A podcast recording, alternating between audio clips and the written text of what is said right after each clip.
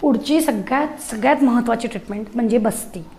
वातदोषावरती जाणारा बस्ती हा चिकित्सेचा पार्ट आहे. बस्ती म्हणजे तुमच्या भाषेमध्ये इनिमा पण वास्तविक बस्ती म्हणजे इनिमा नव्हे.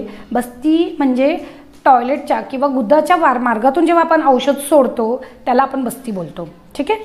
तर त्याच्या आधी एक इंटरेस्टिंग गोष्ट सांगते मी तुम्हाला. ती म्हणजे वातदोषाचे महत्त्व. ही वातात ऋते योनिर नारी नाम संप्रदुष्यती. ह्याचा अर्थ काय आहे? तर असा कोणताही स्त्रियांचा आजार नाही गर्भाशयाचा आजार नाही जो वाताशिवाय घडत नाही. प्रत्येक प्रत्येक प्रॉब्लेममध्ये वात हा इन्वॉल्व असतो म्हणजे असतो. भलेही मग तो पित्तज रजदृष्टी असू देत कफज रजदृष्टी असू देत रक्तज रजदृष्टी असू देत प्रकार कोणताही असू देत वात हा तिथे असणारच आहे.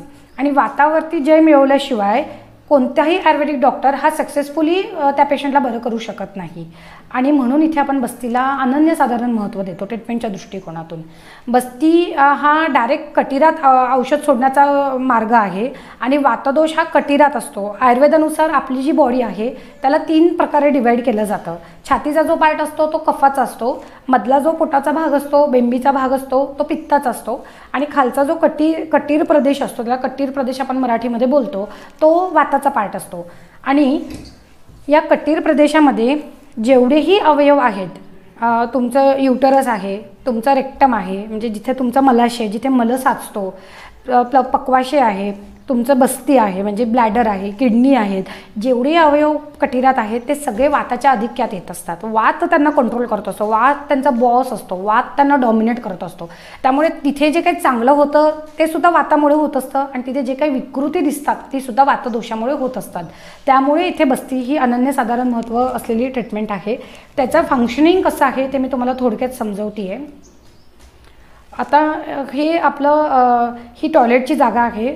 आणि हे रेक्टम आहे. इथे जिथे माझा कर्सर दिसतो आहे तुम्हाला. इथे तुमचा मल साचतो आणि सकाळी जेव्हा आपल्याला टॉयलेटची संवेदना येते तेव्हा इथे एक्सपान्शन होतं आणि मग त्याचा सिग्नल ब्रेनपर्यंत जातो आणि मग आपल्याला टॉयलेटची फिलिंग येत असते. ही नॉर्मल प्रोसेस असते. जेव्हा आपण औषध सोडतो तेव्हा हे औषध इथून इथे हे लार्ज इंटेस्टाईन आहे तुमचं. त्याला आपण आयुर्वेदामध्ये पक्वाशय असं बोलतो. मध्ये जे फेंट दिसतं आहे ते स्मॉल इंटेस्टाईन आहेत. पण तिथे इथे त्याचा डायरेक्ट रोल नाही आहे तर ए- जेवढंही औषध बस्तीमध्ये आपण सोडतो ते पूर्ण ह्या एरियामध्ये अब्झॉर्ब केलं जातं.